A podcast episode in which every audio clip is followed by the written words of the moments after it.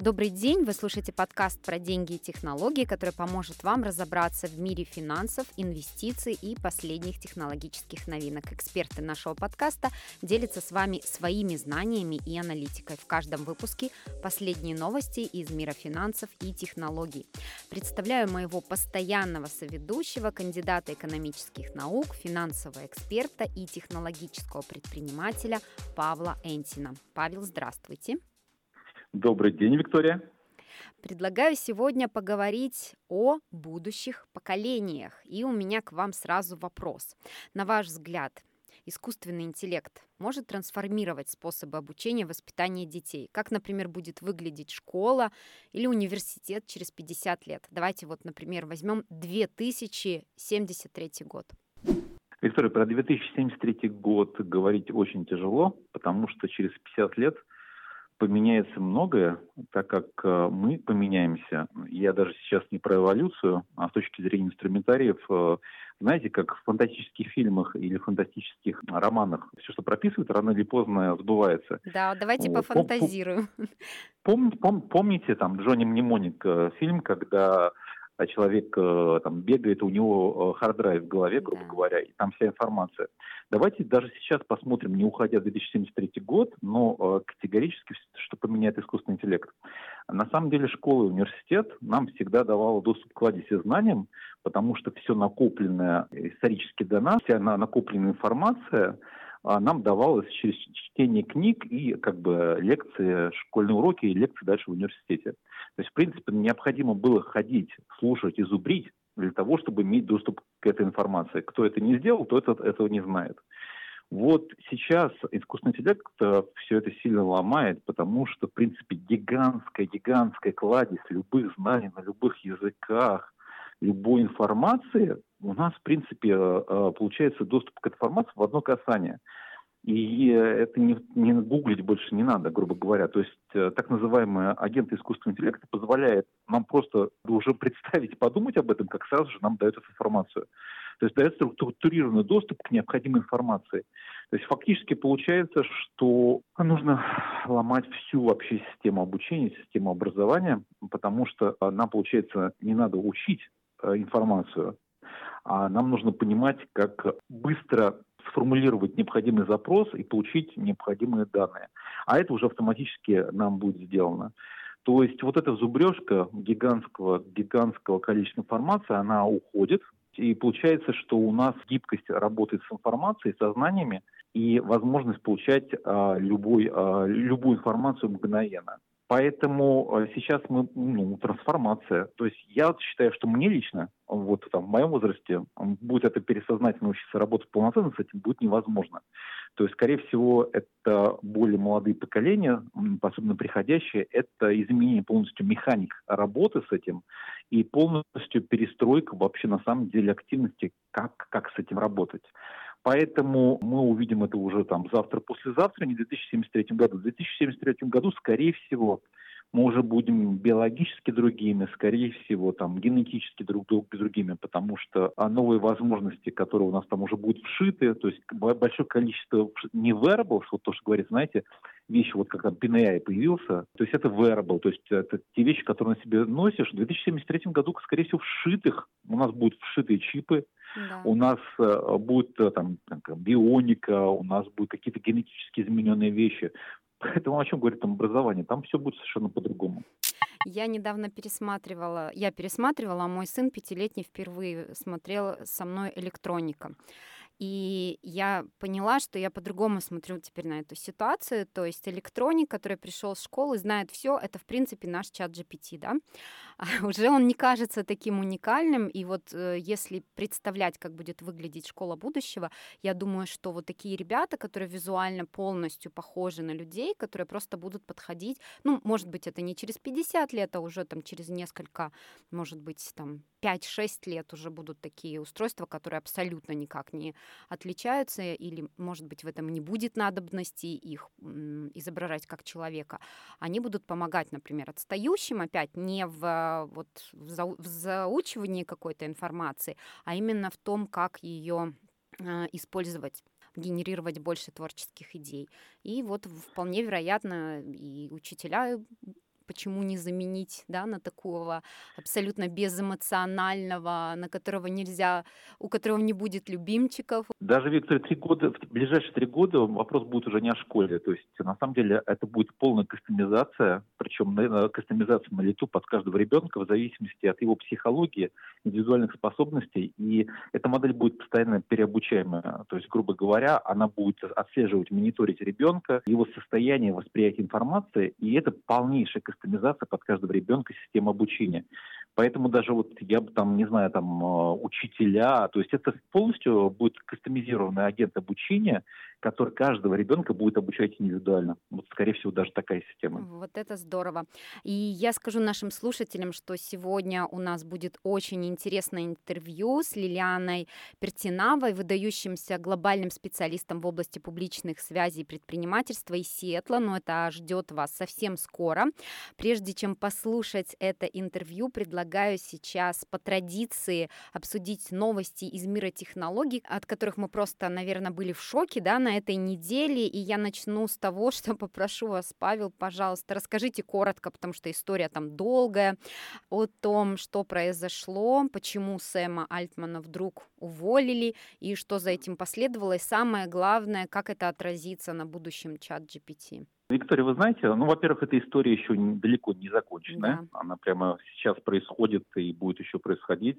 То есть э, там, вчера, события вчерашнего дня э, и сегодняшнего дня, продолжающиеся события, вполне вероятно, что Сэм Альтман э, вернут. То есть инвесторы принесут его обратно, там, заставив, не заставив э, компанию его вернуть и реинституционализировать э, в качестве главы компании.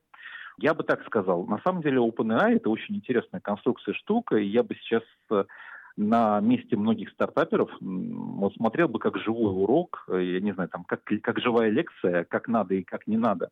Потому что э, OpenAI была создана как foundation, она вообще была создана как некоммерческая организация, задачей которой было поставлено создание AGI, то есть то, что называется общий э, искусственный интеллект, ну, то есть, грубо говоря, искусственный интеллект, который должен мыслить как человек. И не только со создание AGI, но еще и контроль рисков, связанных с созданием AGI, потому что тема OpenAI родилась, когда мы познакомился с Илоном Маском, они хотели AGI, но при этом хотели э, уничтожить риски, чтобы AGI там в один день не причинил как бы вред э, человечеству. Поэтому это была некоммерческая организация, и в конце концов э, она начала создавать коммерческие продукты, что в принципе уже не соответствовало базовой стратегии, кстати, из-за чего в свое время Илон Маск вышел из этой структуры, потому что не согласен. Пошли коммерческие продукты, потом пошли, сказал, коммерческие инвестиции, крупнейшая, которая была инвестиция от Microsoft. И в конце концов вдруг э, это оказалось э, коммерческой компанией с капитализацией 90 миллиардов долларов. При этом а, все развитие бизнеса не, не меняло структуры, как изначально это было создано как foundation. Это гигантская головная боль, потому что если вы под стратегию развития компании не меняете саму форму, то рано или поздно что-то произойдет. А теперь, то есть компания пережила хайп, гигантское развитие, она привела к развитию, вот даже Билл Гейтс уже там не выдержал свое время назад, сказал, что агенты искусственного интеллекта – это первый продукт, который радикальным образом поменяет всю картинку, потому что продукт можно поменять, и человек может, грубо говоря, перейти с э, продукта одной компании на продукт другой компании.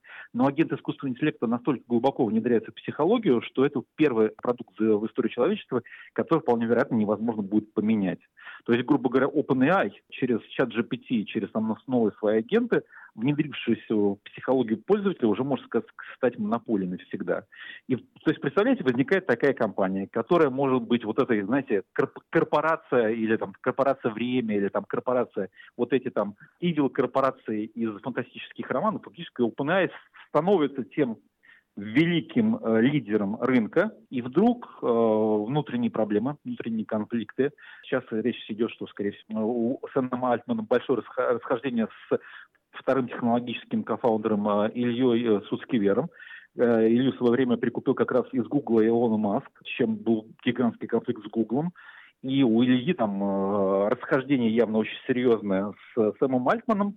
И Илья пользуется тем, что Foundation, вот эта тематика Барда Foundation, а, где можно даже без присутствия живого SEO, там, тремя голосами шести принять решение о смене SEO, он этим пользуется.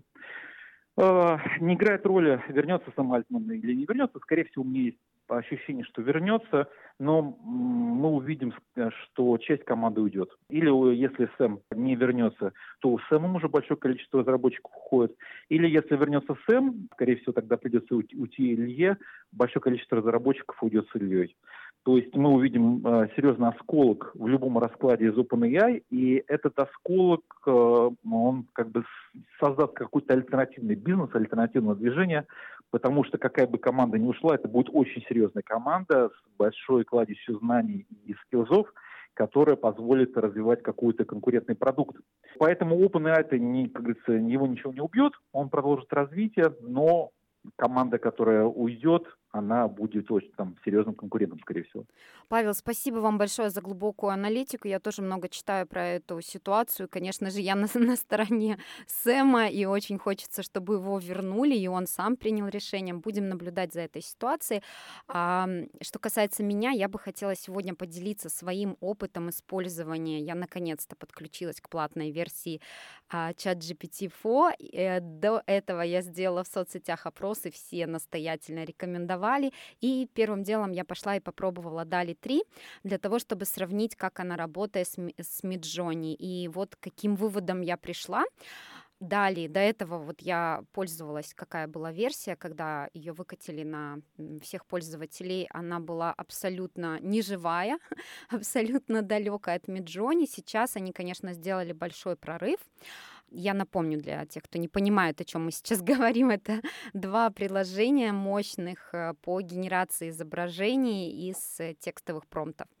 И с одной стороны, э, возможность бесплатно использовать, если вы уже пользуетесь платной подпиской ChatGPT фото, тогда вы можете использовать DALI 3, и вам не придется платить до Midjourney, подписка на которая стоит от 11 американских долларов в месяц но все же Дали не дотягивает, на мой взгляд, до Миджони. У них а, я прямо одинаковые промпты вводила, э, более разма- размытые части некоторых тел, там особенно с глазами проблемы. То есть пока человеческие лица не получается так же генерировать у Дали 3, как у Миджони. И некоторые части вот бывают деформированы. Но, с другой стороны, у Дали 3 решена проблема с текстом. То есть, если вы в Миджоне пытаетесь сделать какой-то логотип, то это практически всегда будет другие буквы, другой текст. А в Дали вы можете сделать логотип именно с вашим текстом. То есть вот это, конечно, круче. Но есть и хорошая новость. Коты одинаково классно получаются и в Миджоне, и в Дали 3, поэтому вот если нас сейчас слушает моя коллега Лера Швец для своей рубрики SBS коты, она может генерировать котов сколько угодно.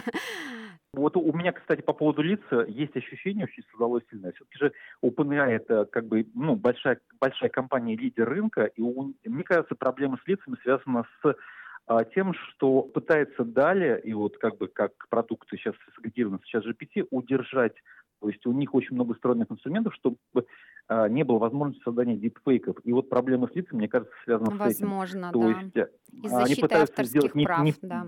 да, да, защитить, от, чтобы не было похожести, грубо говоря. И это вот а, это встроенные, знаете, как мне кажется, они могут сделать так, чтобы лица были отличны, но при этом вот это устраивают защиту, и здесь, получается, как бы вредят продукту, но при этом э, пытаются э, помочь бороться с дипфейками. Да, возможно. А сейчас я предлагаю послушать выпуск новостей от нашего финансового аналитика Ильи Филиных.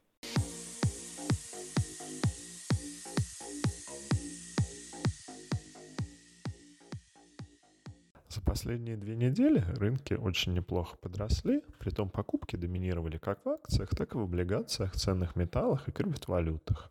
Смешанная динамика наблюдалась только на товарных рынках, где стоит отметить резкое снижение цены на нефть и дальнейший откуп. Последние дни наблюдается консолидация цен по большинству активов. Инвесторы традиционно ожидают рождественское ралли, и мы скоро узнаем, состоится ли оно в текущем году с учетом сильного роста в ноябре. Как мы и ожидали, Резервный банк Австралии поднял ставку на своем заседании до уровня 4,35%. Большинство экономистов сходятся на том, что это повышение будет последним в данном цикле. Это касается не только Австралии, но и других центральных банков развитых стран. Судя по вышедшим данным, пик инфляции уже пройден. А в США инфляция за октябрь составила 0% месяц к месяцу, то есть без изменений, и 3,2% год в год. Ситуация в Китае очень сильно отличается. По итогам октября в Китае наблюдается дефляция. Потребительские цены снизились на 0,1 месяц к месяцу. На более длинном горизонте ситуация также выглядит не очень хорошо. Индекс цен производителей снижается на 2,6% год к году. Здесь, конечно, сказывается низкая инвестиционная активность и проблемы строительного сектора, но не только. Цены на товары длительного пользования падают также на 2% год к году. Во время прошлого кризиса 2008-2009 годов именно Китай позволил миру относительно быстро из него выбраться и вернуться на траекторию роста. Сейчас же картина совершенно иная, и рассчитывать на то, что Китай вытянет за собой остальной мир, похоже, не приходится. В Японии неожиданно наблюдалось снижение ВВП в третьем квартале текущего года. Снижение составило 0,5% квартал к кварталу, что привело к сокращению годового роста до 1,2%. Японский ЦБ не поднимал ставку в рамках борьбы с инфляцией, только немного ослаблял политику контроля кривой доходности. Огромный государственный долг, который составляет более 260% от ВВП, очень сильно ограничивает возможность маневра для Центрального банка Японии. Еврокомиссия также обновила свой прогноз. Последние цифры прогнозируют снижение ВВП за текущий год в 10 странах, включая Германию, которая является крупнейшей экономикой региона. Как правило, прогнозы оказываются более позитивными, нежели реальные цифры. Многие экономисты, в том числе официальные прогнозы, предполагают, что серьезной рецессии удастся избежать, и ожидается мягкая посадка в большинстве развитых экономик. Это повлечет за собой небольшой рост безработицы, снижение деловой активности и замедление роста, либо небольшое кратковременное снижение. Лично у меня реалистичность данного сценария вызывает вопросы с учетом исторических данных. Если очень упростить, даже мягкая посадка должна привести к снижению прибыли компаний, что по идее должно транслироваться в снижение рынка акций. Мы же наблюдаем совершенно иное. На новостях о росте безработицы рынок акций сильно растет. Снижение ВВП не приводит к распродажам. А ответ здесь очень простой. Рынки смотрят в будущее и ожидают смягчения монетарной политики. Если инфляция снижается, перегрев экономики уходит. Немного растет безработица, и все это позволяет центральным банкам а, в дальнейшем снизить ставки и перейти к нейтральной или стимулирующей политике. После финансового кризиса 2008 года именно мягкая политика центральных банков позволила рынкам очень сильно вырасти. В следующих выпусках мы рассмотрим, как все вышесказанное скажется на различных классах активов в 2024 году.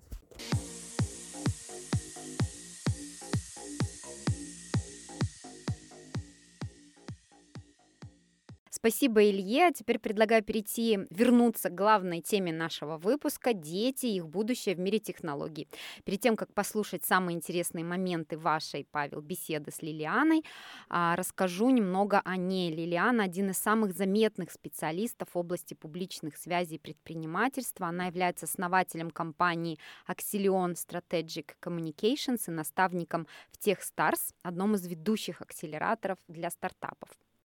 Лилиан, смотри, у нас в подкасте мы постоянно много говорим про э, технологии, слэш это будущее, грубо говоря. То есть будущее у нас получается про что? Про технологии, про науку, э, про mm-hmm. то, про э, окру- окружающую среду, про, про экономику. Но самое главное, мы честно говоря, мало затрагиваем один очень важный элемент.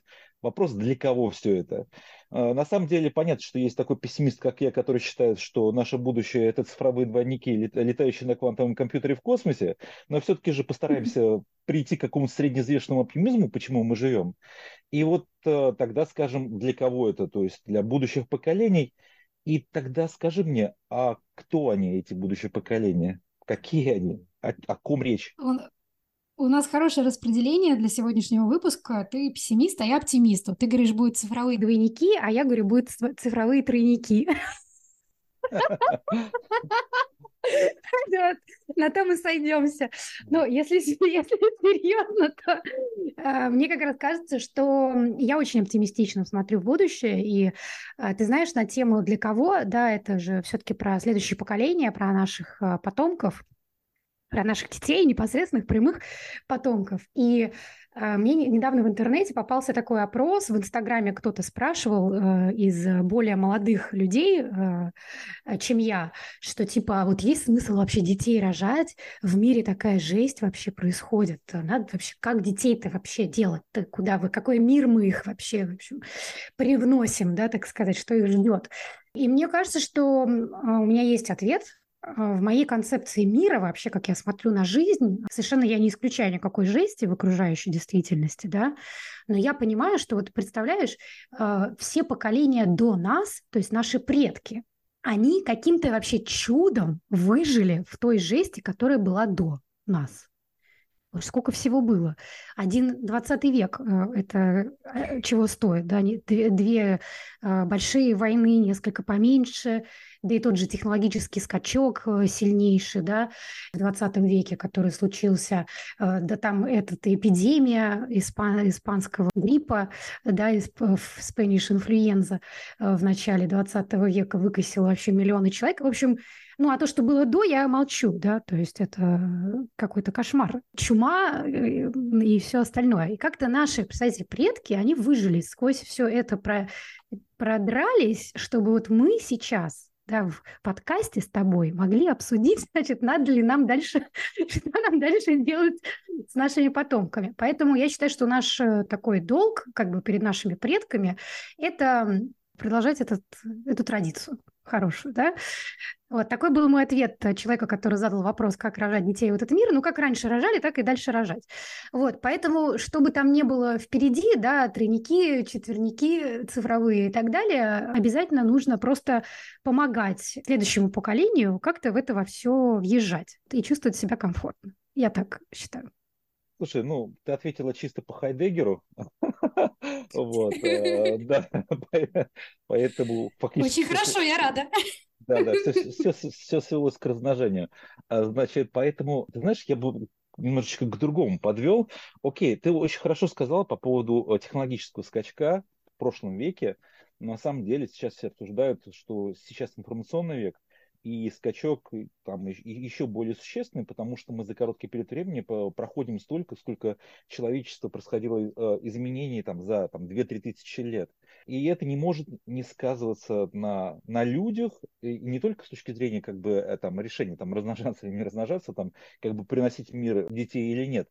Вопрос, как это отражается на самих там, детях, на тем, какими они становятся. Вот как ты видишь, какими они становятся? Они, мне кажется, очень крутые. Я вот вижу по моей племяннице, ей 11 лет, она еще все еще, э, наверное, человек этого перехода цифрового, еще не до конца, но фактически живет в Майнкрафте. И мне кажется, что они очень крутые, они очень э, креативные, быстро думают, и их волнуют какие-то вопросы такие вселенские, да, вот все ругают э, несчастную Грету Тунберг э, постоянно, что лучше бы в школу ходила, а не на э, пикеты, да, но на самом деле это же вот такой маркер э, поколения, который думает о планете, в отличие от нас, да, а, они могут в себя вместить эту концепцию вообще, что мы живем на маленькой планете, да, которая достаточно хрупкая.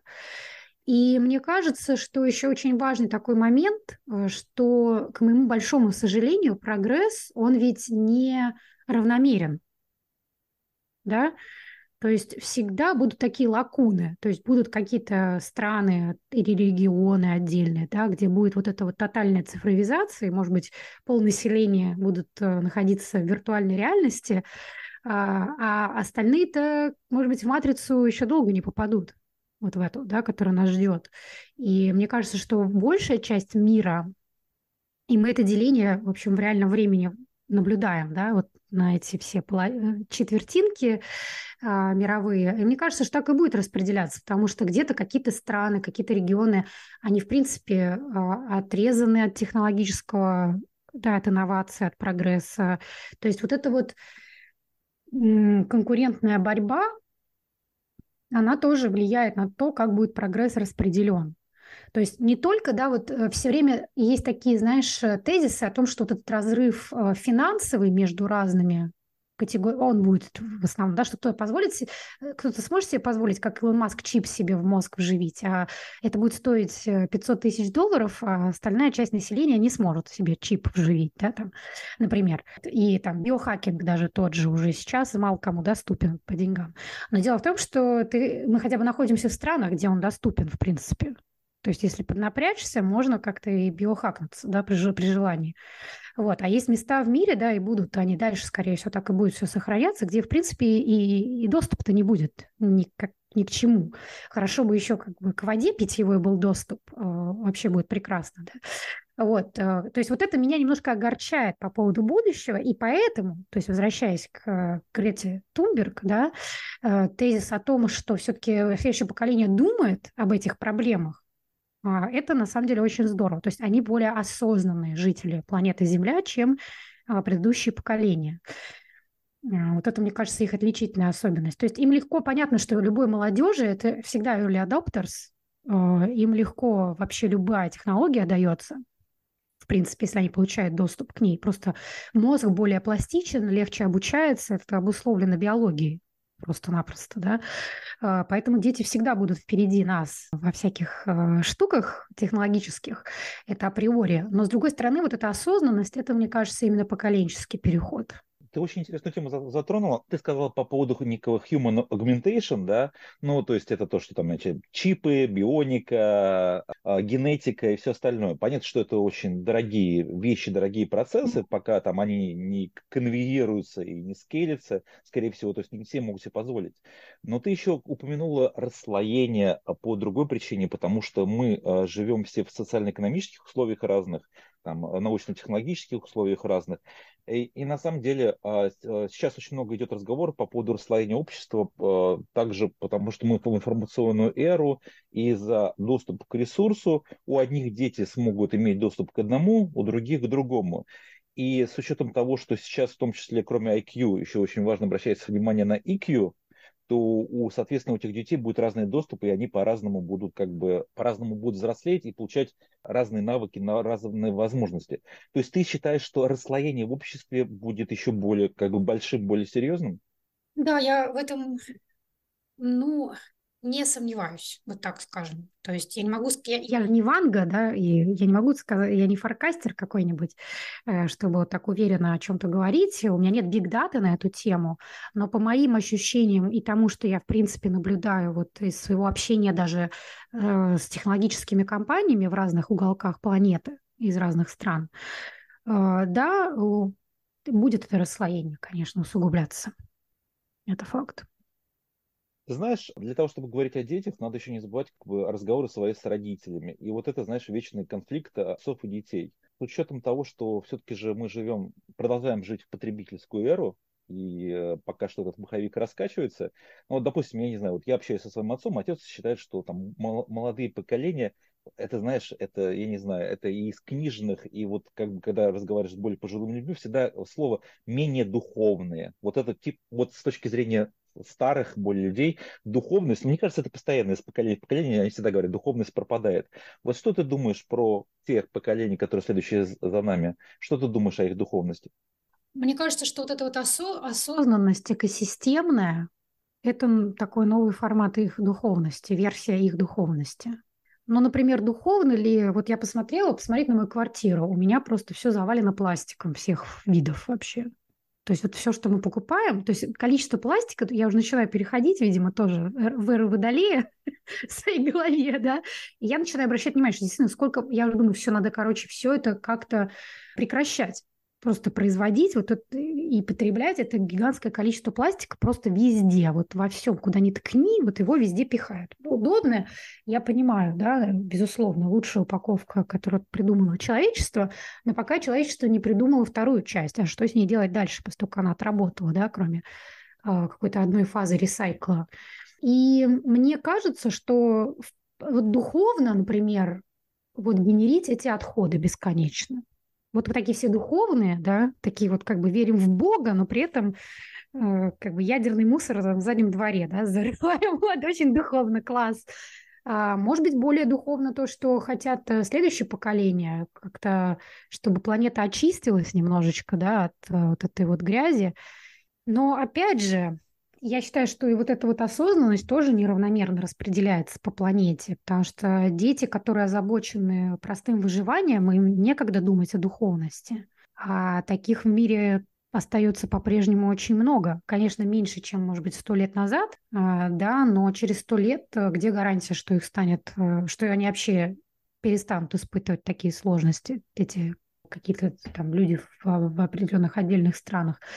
А, поэтому мне кажется, что нет такой проблемы, да, что следующее поколение более духовно, оно, скажем, для меня духовно по-другому, в другом контексте. Вот так скажем, так, наверное, на это смотрю. А, окей, тогда другой интересный вопрос. Ты знаешь, у нас долгосрочная пожизненная парадигма, там, многотысячелетняя. С одной стороны, она говорит, что пожилым всегда уважение, потому что и там большое количество факторов. И еще есть такое, особенно в 20 веке оно прозвучало, молодым везде дорога. Ну, в принципе, больше похоже на лозунг, чем на реальность. А вот смотри, у нас за счет того, что мы в информационную эру живем, раньше всегда, чем отличалось более пожилое поколение с более молодым? Э, накопленностью данных, грубо говоря. То есть э, база знаний за счет того, что люди больше узнали, прочитали, накопили, еще накоплена личная статистика с точки зрения там, поведенческой статистики. Грубо говоря, там сунул палец в горячую воду, сразу же ожог. А сейчас э, молодые поколения могут доступ к базе данных, он как бы фактически без ограничений. То есть, э, а ты можешь получить любую информацию, данные фактически мгновенно. И накопление этих знаний, оно как бы нужно, не нужно, потому что, в принципе, ты можешь постоянно их обновлять сколько угодно. Но на той старой парадигме здесь делалось то, что типа старшие диктуют младшим, как жить, потому что они лучше знают. На это построена вся социально-экономическая политическая система. Что ты думаешь об этом? А не пришло ли всю эту парадигму поменять в связи с тем, что в информационную эру вообще много что изменилось? Это очень такой большой вопрос. Я постараюсь как-то вот сжато, да, чтобы не растекаться мыслью. Ты знаешь, мне кажется, что то, что я вижу, во всяком случае, в э, Твиттере, а ныне X социальной сети, очень часто идет такое постоянное обсуждение, что вот, а, значит, миллениалы и поколение Z, они просто остались на, вообще на обочине, потому что все деньги у бумеров, да, распределение финансов, то есть э, а сейчас э, и доллар дешевеет, и инфляция, и, значит, э, текущее поколение просто молодых, они все в долгах, как в шелках, денег нет, э, ничего не могут себе купить, да, живут фактически в долг, и нет шансов и накопить просто-напросто. И мне кажется, что, честно говоря, эта проблема, она более насущная, чем э, просто распределение знаний, да, Безусловно, доступ к знаниям-то у всех хороший, и а, проблема для меня заключается, с моей точки зрения, в том, что э, современные поколения, да, они могут и работать много, и учиться хорошо, да, но не получат доступа к капиталу, не смогут его сформировать уже, да. И мне кажется, что это очень большая проблема. Ведь э, если ты вот упомянул этот, э, как это, коммунистический, социалистический лозунг «Дорогу молодым», почему он появился? Mm. Давай вот как бы вспомним вообще, в чем... То есть я сейчас не оправдываю коммунизм, я не говорю, что это хорошо, но там было рациональное зерно, и, собственно, оно в чем заключается? В том, что мы видим, да, сейчас э, движение как бы молодой, молодых социалистов по всему миру мы видим на улицах, да, демонстрации. Почему это вообще происходит и сто лет назад, и сейчас мы видим просто повтор этого цикла, этого же самого цикла, на самом деле, про дорогу молодым. Потому что опять вот это вот все богатство, власть, ресурсы у более взрослых поколений. Давайте посмотрим на наш, так сказать, государственный менеджмент. Там народу по сколько? По 70, по 80, по 90 лет уже? А где вообще молодое поколение? Где дорогу-то молодым? То есть чем это отличается от ситуации вот принципиально, да, сто лет назад, когда у руля были какие-то короли, ну, более ста лет назад, когда, да, там вот, в общем, все двинули как бы этих королей снимать, э, да, в порыве едином, да, а с лозунгом «Дорогу молодым» и другим каким-то категориям вообще людей да, в, в населении в странах разных. А сейчас опять мы имеем ту же самую картину. Опять вот это вот богатство все накопилось у более взрослых поколений, у бильбердерских клубов всевозможных, э, да, полулегендарных и так далее, ну, условных, да, вот это вот какого-то... Э, это бильбердерский клуб просто людей, кто просто вот... Кому сейчас 60, 70, 80 лет в развитых странах да, которые смог, э, смогли воспользоваться экономическим ростом послевоенным прежде всего после Второй мировой войны, накопить кучу денег и оставлять их у себя. Дальше что делать молодым в 21 веке? Возникает большой вопрос. И при том, что они вот могут быть образованные, да, такие все осознанные, а как они будут э, себе строить жизнь-то? За счет чего, да, вообще возникает вопрос. И вот это для меня, вот мне кажется, что это вообще, знаешь, провоцирует такую не просто какую-то а, а настоящую социальную напряженность и риски создает определенные. Э, в общем, если, так сказать, вот это более взрослое бумерское поколение не отпустит вожжи, а, мы не знаем, каким последствиям это через 20-30 лет может привести. Вот в чем проблема. Будет там не до технологий. Конечно, хочется верить, что как-то все они уйдут на пенсию как можно скорее, но я что-то как-то сомневаюсь. Тем более с чипами и, как говорится, биохакингом, который сейчас доступен становится желающим. Да. У тебя прямо, знаешь, нота такая, что все в руках каждого человека. Это тоже обнадеживает, то есть, э, что человек сам может решить. То есть, как бы ни менялись эры, как бы ни менялись технологии, как бы что ни менялось, все равно все остается в руках у человека. Это очень важно, это обнадеживает. И знаешь, как бы будем жить, будем жить этим. Спасибо. Да. Спасибо. Спасибо тебе. Очень классно. Спасибо, Лиана. Спасибо. За, да, спасибо за отличный диалог. Павел, в интервью с Лилианой вы обсуждаете в том числе и неравенство. Как сейчас, на ваш взгляд, можно преодолеть проблему цифрового неравенства, чтобы все дети имели равный доступ к образовательным технологиям?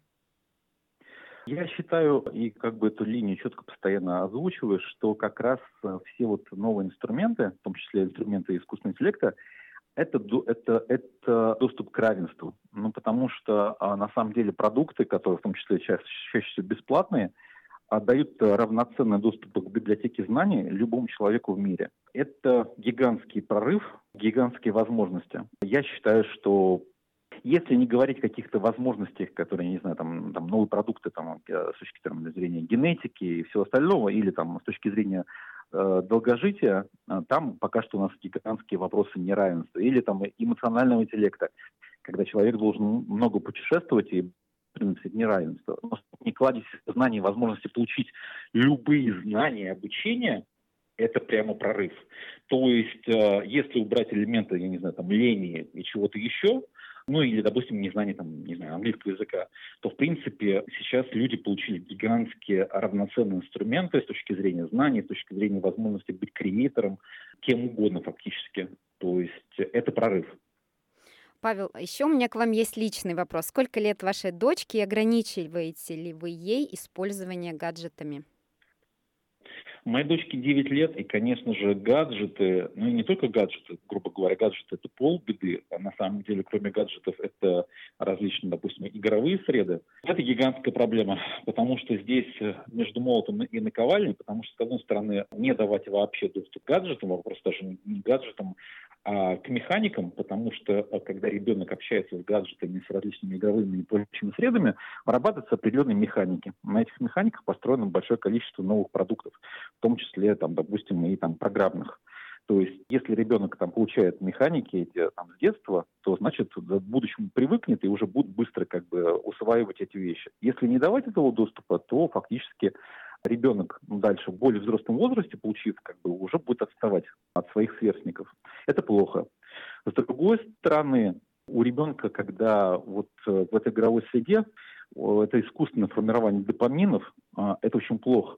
Потому что получается, вместо того, чтобы как бы в жизненной среде сложность получения допаминов, то есть нужно что-то для этого сделать, пытаться что-то сделать и к чему-то стремиться, то там игровой среди всяких Майнкратов, Роблоксов, все прочего, это или любая игра, это, вы знаете, вот это как бы наркотик легкого допамина, и потом с него слазить очень тяжело.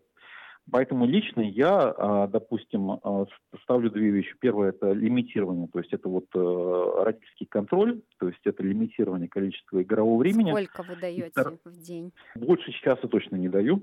Вот, вне зависимости от того, это там суббота, воскресенье или там будний день, больше часа не даю категорически.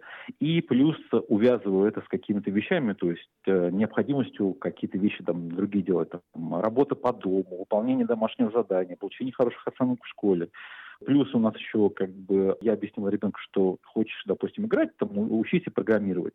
То есть у нас еще там обязательно там час урока в неделю по программированию. Спасибо. Да, я тоже, мне тоже тяжело найти эту золотую середину, потому что у меня дети билинговые, и они предпочитают смотреть, по крайней мере, сын, мультики на русском. И сейчас для него это прекрасная возможность улучшать свой русский язык, и он много учится. И последний вопрос, как подготовить детей к этому быстро меняющемуся технологическому миру и рынку труда будущего, где мы не знаем абсолютно, какие будут профессии? Контроль жесткий, и даже не контроль, а, а большие профилактические беседы с ребенком, не отдавать, э, погрузиться в это все самостоятельно или там на уровне там друзей и вот этого там, не знаю, школьного там или детсадовского окружения, потому что будет очень большое количество неправильной информации. Э, вот э, лучше, мне кажется, самое главное не выступить каким-то там злобным ментором, а чтобы ребенок не чувствовал, что родители тот человек, который запрещает, и как бы наоборот, знаете, как с алкоголем. То есть э, то, что запретно, то э, манит. Э, мне кажется, самое главное найти тут возможность стать ребенку другом. Другом, опять же, не который все разрешает, а друг, который знает и может что-то посоветовать, рассказать. Для этого нужно не полениться, конечно же, и тоже понимать, чем ребенок увлекается, посмотреть, там, во-первых, э, там, какие среды, какие игры, заранее там знать и разбираться, а ребенку всегда лучше а, общаться с родителем, который понимает. То есть группа, вот это может быть отражение, когда родители что-то начинают рекомендовать, советовать, но не знают об этом, и ребенок, ну, а что ты не знаешь, ты не понимаешь, чем я живу. А если все-таки уже разобраться в этом и э, говорить на языке героев, любимых игр, там, и ребенок будет понимать, что родитель не все равно, а родитель как бы в теме, и после этого уже как бы родитель более опытный человек начинает говорить, что вот это там работает, вот это не работает, это правильно, это хорошо, это тебе в будущем поможет, все-таки же э, тогда ребенок будет больше прислушиваться к этому. Да, и еще я забыла сказать, что у вас есть новость, да, у вас появился телеграм-канал. С учетом э, отзыва от наших слушателей, а, интересов, им хочется больше узнать какой-то информации, какие-то новые вещи, которые происходят. Хочется больше насыщаться и получать мнение об этом, ну, как бы в поддержку нашего подкаста открыли а, сейчас телеграм-канал, называется «Технооптимист». Там мы будем постоянно выкладывать свежие подкасты, рассказывать о наших героях, э, которые наши гости в подкастах, и давать постоянно свежую, прям ежедневную информацию. А на сегодня мы прощаемся с вами. Напомню, что вели этот подкаст Павел Лентин и я, Виктория Станкеева. Подчеркну, что в этом подкасте мы не даем вам никакую специфическую финансовую информацию, личных рекомендаций и советов. Если вам нужен финансовый совет, пожалуйста, обратитесь напрямую к экспертам. И, конечно же, не пропустите наш следующий подкаст, который выйдет уже скоро. И подписывайтесь на нас во всех приложениях для подкаста. Просто введите на русском или на английском языке деньги и технологии. Подпишитесь, это поможет большему количеству людей послушать эту полезную информацию. Спасибо. Спасибо.